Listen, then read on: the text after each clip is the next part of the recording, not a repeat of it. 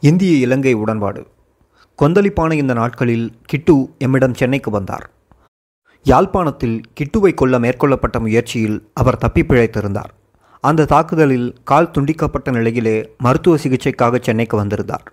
இதே காலகட்டத்தில் இலங்கை தேசிய நெருக்கடிக்கு அரசியல் தீர்வு ஒன்றை உருவாக்கும் முயற்சி இலங்கைக்கும் இந்தியாவுக்கும் இடையே தீவிரம் பெறுவதாக ஊடகச் செய்திகள் தெரிவித்தன. இந்த முயற்சி புதுடெல்லிக்கும் கொழும்புவுக்கும் இடையிலே மட்டும் நடந்து கொண்டிருந்தது. விடுதலை புலிகளுடன் காத்திரமான ஆலோசனை எதுவும் நடக்கவில்லை. இந்த புதிய அரசியல் முயற்சி பாலாவுக்கு திருப்தி தரவில்லை. விடுதலை புலிகளை கலந்தாலோசிக்காமல் ஓர் அரசியல் தீர்வை அவர்கள் எப்படி எடுக்க முடிவு செய்யலாம் என்பதே அவர் வாதம். எவ்வளவுதான் ஆழமான பேச்சுவார்த்தைகளை நடத்தினாலும் சரி இரு நாடுகளுக்கும் மத்தியில் அரசியல் இணக்கப்பாடு காணப்பட்டாலும் சரி விடுதலை புலிகளை புறக்கணித்து எடுக்கும் முடிவானது புலிகள் மீதும் தமிழினம் மீதும் திணிக்கப்பட்ட ஓர் தீர்மானமாகவே இருக்கும்.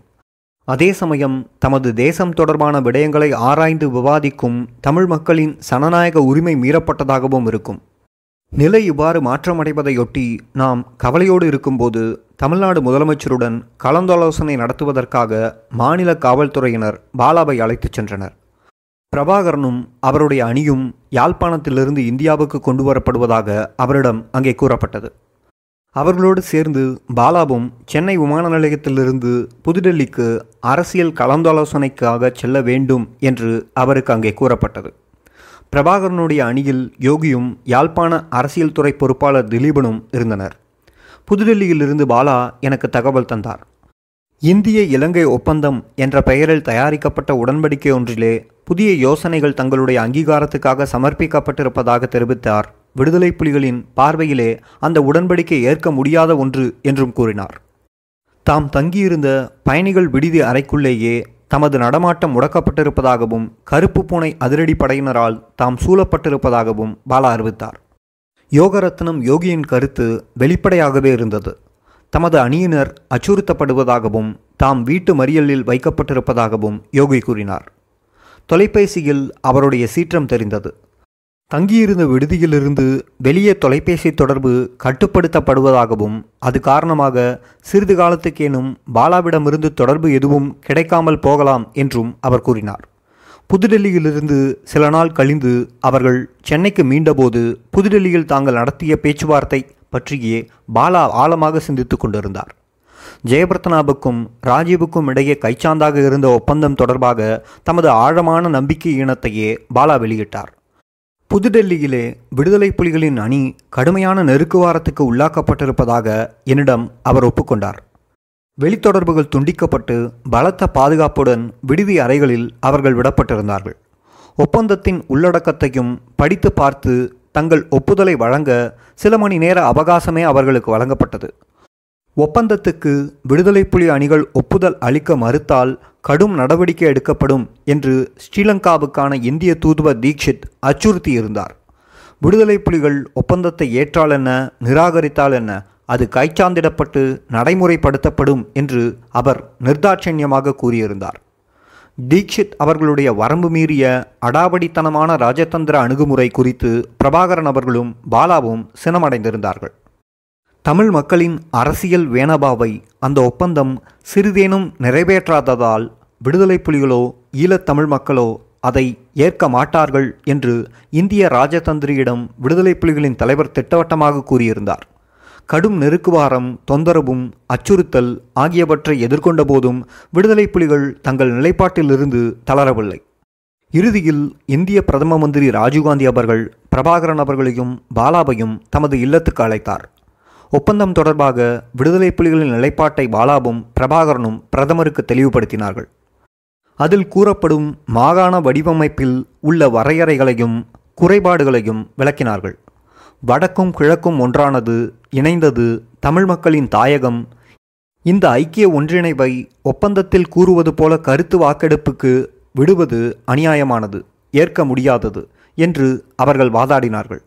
ஜெயவர்த்தனாவை தமிழ் மக்கள் நம்பவில்லை என்றும் ஒருபோதும் தமிழ் மக்களின் அரசியல் அபிலாஷைகளை அங்கீகரிக்க மாட்டார் என்றும் ராஜீவ்காந்திக்கு அவர்கள் விளக்கி உரைத்தார்கள். அதே சமயம் ஒப்பந்தம் கூறும் வடிவம் நடைமுறைப்படுத்தப்படுவதற்கு முன்னதாக ஒப்பந்தத்தில் கூறப்பட்டவாறு அது கைச்சானான எழுபத்தி இரண்டு மணி நேரத்திற்குள் தமிழ் விடுதலை அமைப்புகளின் ஆயுதங்களை களைய வேண்டும் என்ற கோரிக்கையானது ஒரு பெரிய தவறு என்றும் இந்திய தலைவருக்கு விளக்கப்படுத்தப்பட்டது. ஒப்பந்தத்தின் உள்ளடக்கம் அவர்களால் ஏற்றுக்கொள்ளப்பட முடியாதது என்ற போதிலும் அதை அவர்கள் எதிர்க்கக்கூடாது என்று ராஜீவ் அவர்களிடம் வற்புறுத்தினார். வடகிழக்கில் இடைக்கால நிர்வாக அரசு ஒன்று குறைந்த அதிகாரங்களோடு விடுதலை புலிகளுக்கு வழங்குவதாகவும் உறுதியளித்தார். ராஜீவின் யோசனை மட்டில் பிரபாகரன் அவர்களுக்கு நம்பிக்கை இல்லை என்றும் இந்திய அரசுடன் மோதலை தவிர்க்கும் பொருட்டு ராஜீவின் திட்டத்திற்கு தாங்கள் சம்மதித்ததாகவும் பாலா என்னிடம் கூறினார். புதுடெல்லியில் இடம்பெற்ற நிகழ்வுகள் தொடர்பாக பிரபாகரன் அவர்களுக்கு திருப்தி இல்லை. சென்னையில் உள்ள எமது வீட்டுக்கு அவர் வந்தபோது அவருடைய போராளிகள் அவரை சூழ்ந்து கொண்டார்கள். கொழும்புவுக்கும் புதுடெல்லிக்கும் இடையிலான ஒப்பந்தத்தின் உள்ளடக்கமானது போராட்டத்தை எவ்வாறு பாதிக்கப் போகிறது என்பதை அறியும் பதகளிப்போடு போராளிகள் இருந்தார்கள்.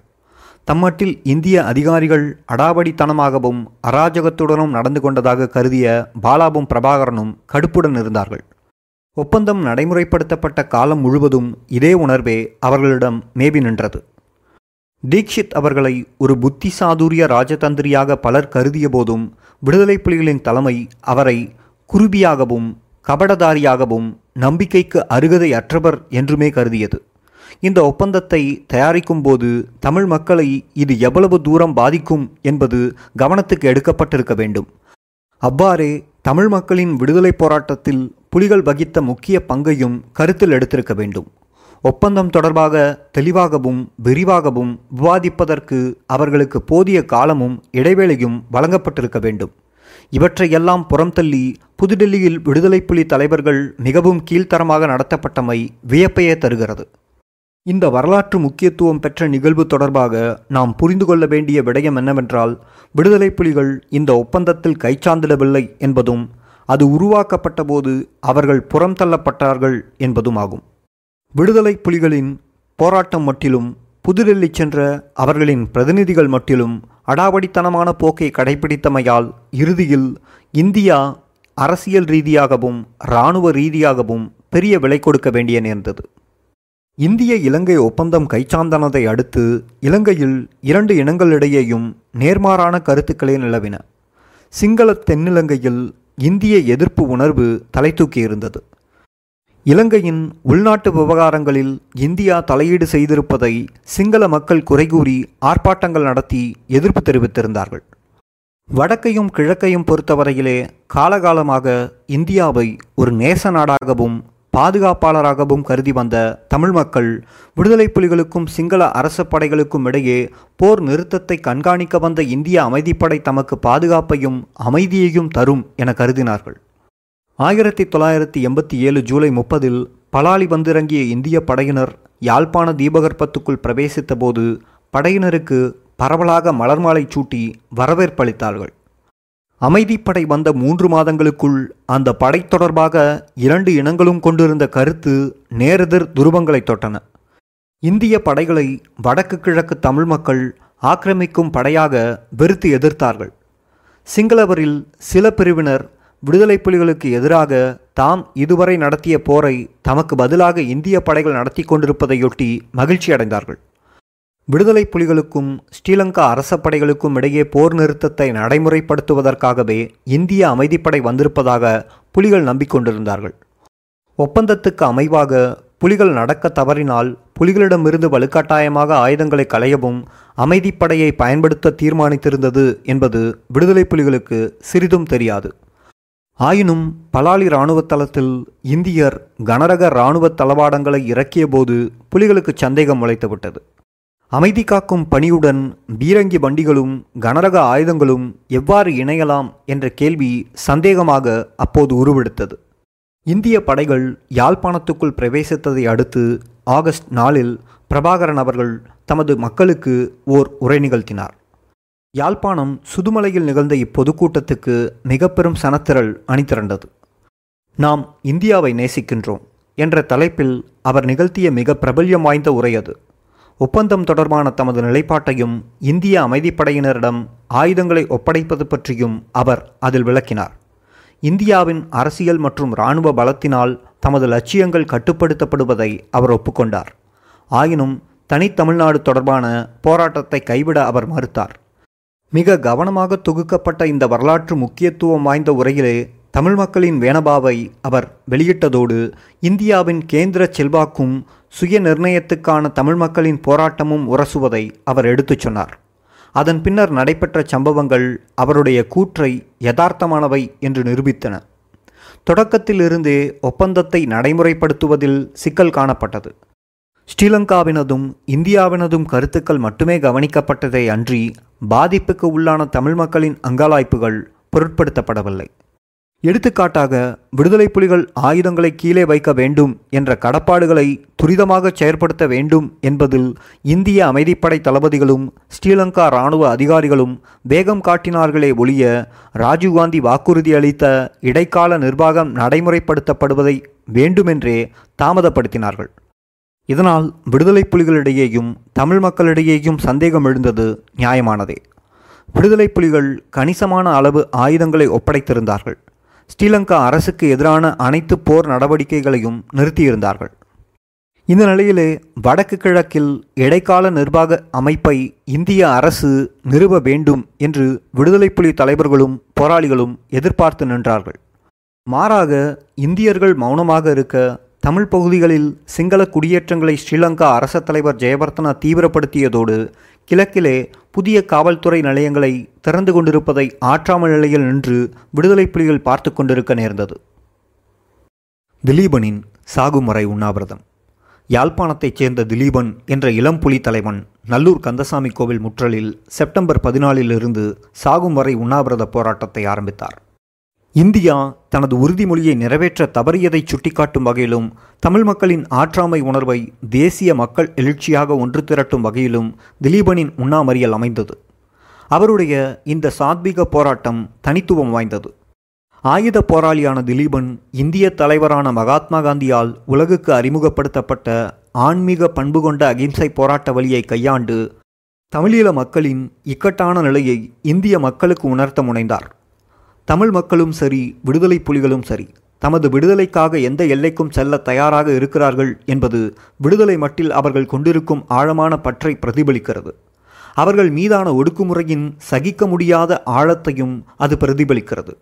இத்தகைய தாங்க முடியாத ஒடுக்குமுறைக்கு உள்ளாகி இருப்பவர்களும் இன அழிப்புக்கு உள்ளானவர்களும் மட்டுமே தமது இனத்தின் சுபிட்சத்துக்காக தம்மையே பலியாக அர்ப்பணிக்க தயங்க மாட்டார்கள் என்பது திலீபன் என்ற அத்தியாயம் புகட்டும் வரலாற்று பாடமாகும்.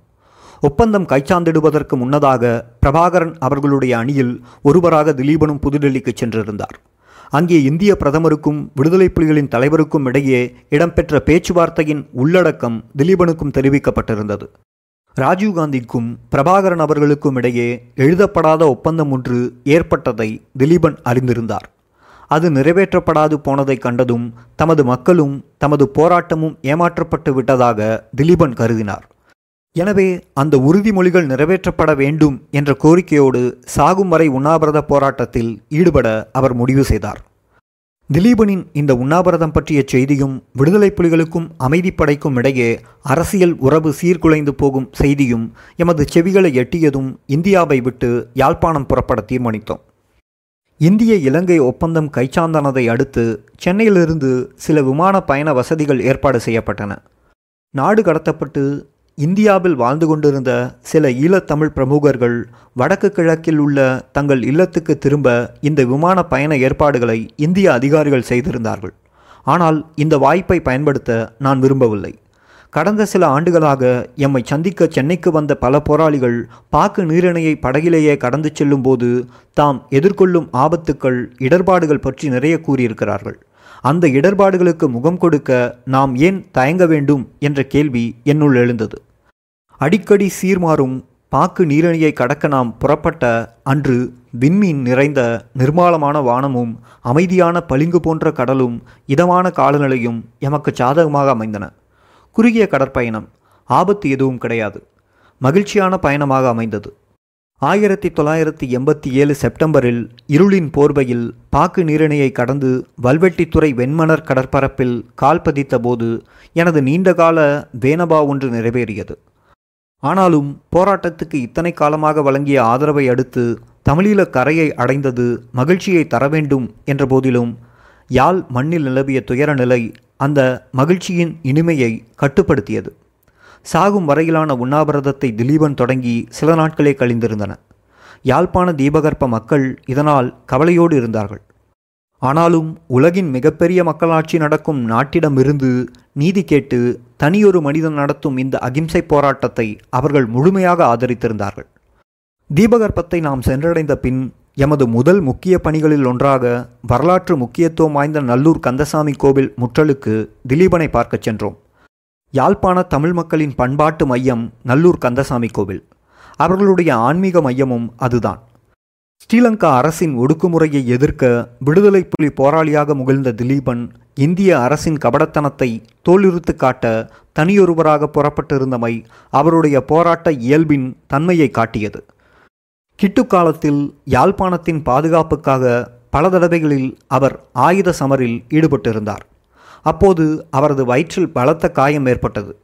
தமது மக்களின் அரசியலையும் மனோபாவத்தையும் மிக தெளிவாக திலீபன் புரிந்து வைத்திருந்தார். தேசிய போராட்டத்தில் பெண்களும் இணைக்கப்பட வேண்டும் என்பதை பலமாக ஆதரித்து வந்தார் என்று விடுதலை புலிகளின் மூத்த பெண் போராளிகள் அடிக்கடி குறிப்பிடுவார்கள்.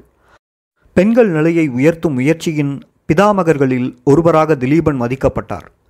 இத்தகைய வரலாறு உடைய ஒருவர் போராளிகளோடு மட்டுமல்ல யாழ்ப்பாண பொதுமக்களோடு நன்றாக ஒட்டிக்கொண்டார் என்பது வியப்பல்ல. ஒப்பந்தத்துக்கு முந்தைய பேச்சுவார்த்தை காலகட்டத்திலேயே திலீபனை பாலா சந்தித்திருந்தார். புதுடெல்லியில் ஒரே அறையில் இரண்டு பேரும் தங்கினார்கள்.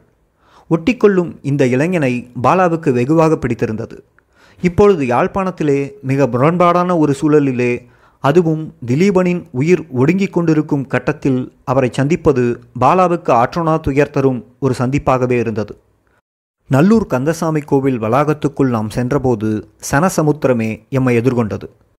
எரிக்கும் வெயிலில் வெள்ளை மணலில் மக்கள் திரள் அமர்ந்திருந்தது. ஒன்று திரண்டு பொங்கும் உணர்வு காற்றில் கனந்தது. ஒரு தெய்வீக தன்மையையும் அந்த சூழல் பிறப்பித்தது. தமது மக்களின் அரசியல் உணர்வுகளையும் பேனபாக்களையும் ஒன்று திரட்டிய உறுப்பினனாக மேடையிலே தளர்வுற்று கிடந்த அந்த இளைஞன் காணப்பட்டான். திலீபனுடைய உண்ணாவிரதம் மேலும் ஒன்றை சாதித்திருந்தது. தமிழ் இனத்தின் ஆன்மாவையே அது தொட்டிருந்தது. பொதுமக்களின் ஒன்று திரண்ட ஆதரவையும் அது பெற்றிருந்தது. ஒடிந்து விழக்கூடிய அந்த இளைஞனின் ஒப்பற்ற தியாகம் அவனுடைய மக்களின் கூட்ட பலம் என்ற மகா சக்தியாக வடிவெடுத்திருந்தது. திலீபனின் உண்ணாவிரத போராட்டமானது ஒரு பொது நலனுக்காக தனியொருவன் தன்னையே ஒதிர்க்கும் ஒப்பற்ற தியாகம். மற்றவர்கள் சுதந்திரமாகவும் கண்ணியத்தோடும் வாழ வேண்டும் என்பதற்காக வீரம் மிக்க ஓர் இளைஞன் தனக்குத்தானே மரண தண்டனை வழங்கும் உயர்கொடை தன்னைத்தானே சிலுவையில் அறைந்த ஒப்பற்ற அர்ப்பணிப்பு. ஆழ்ந்த மரியாதையோடும் பணிவோடும் பாலாவும் நானும் மேடை மீது ஏறி உரை நிலையில் இருந்த திலீபனுடன் பேசச் சென்றோம்.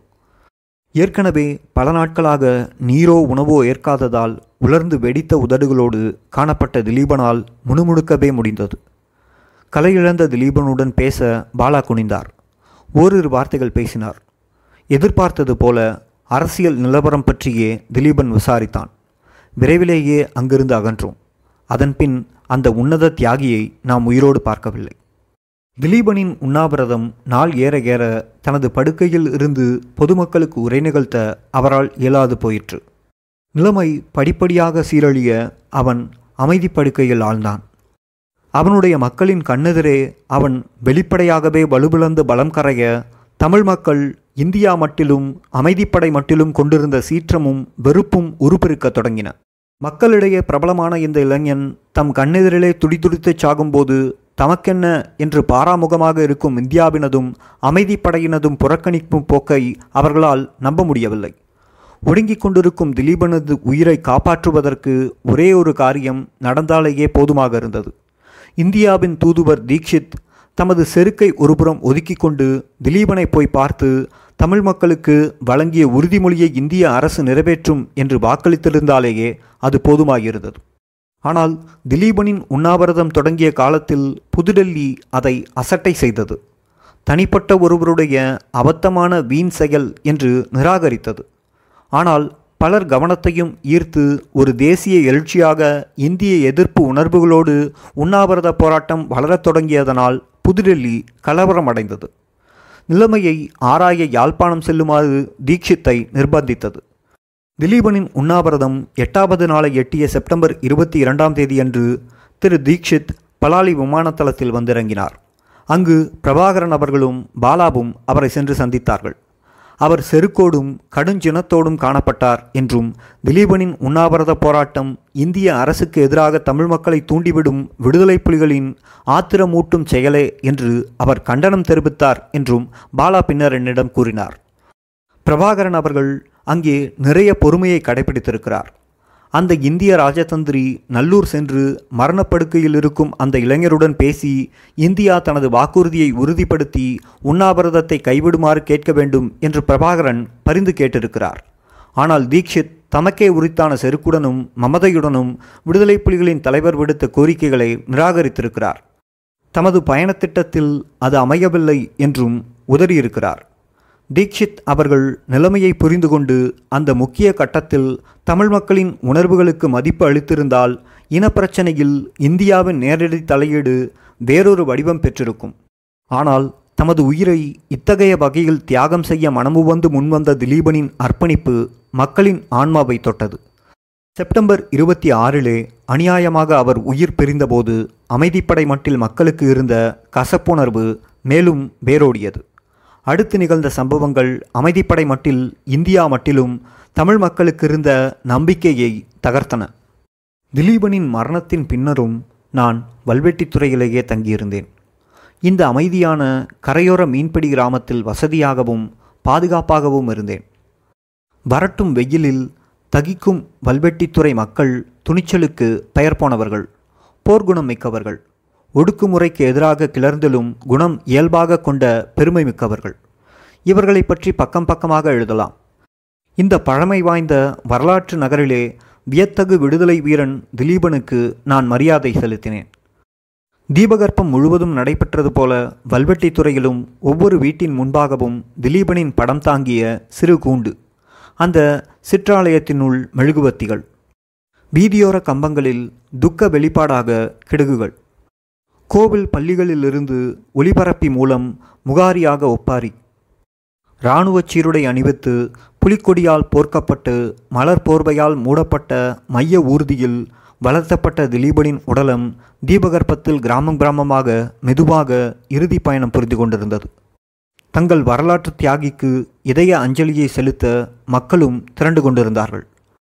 வல்வெட்டித்துறையில் தரித்து இறுதி அஞ்சலியை ஏற்றுக்கொண்ட பின் கிராமத்தின் பிரதான பாதையூடாக இராணுவ முரசகத்தின் சோக தாளத்துடன் திறந்த பேழையில் திலீபனின் உடலம் அடுத்த கிராம அஞ்சலிக்காக மெதுவாக நகர்ந்து கொண்டிருந்தது. சாலை இருமருங்கும் அமைதி பூத்து அஞ்சலித்து நின்ற கிராம மக்களோடு நானும் அங்கே துயர் பகிர்ந்து நின்றேன். சத்தியாகிரகத்தின் பிதாமகரான மகாத்மா காந்தியையே தனது உண்ணாவிரதத்தினாலும் தற்கொலை தியாகத்தினாலும் விஞ்சிய அந்த இளைஞனுக்கு என் இறுதி அஞ்சலியை செலுத்தினேன். உணவை மட்டுமல்ல பானத்தை கூட மறுத்த தன் சுயமறுப்பு செயலால் காந்தியையே விஞ்சி நின்றவன் திலீபன்.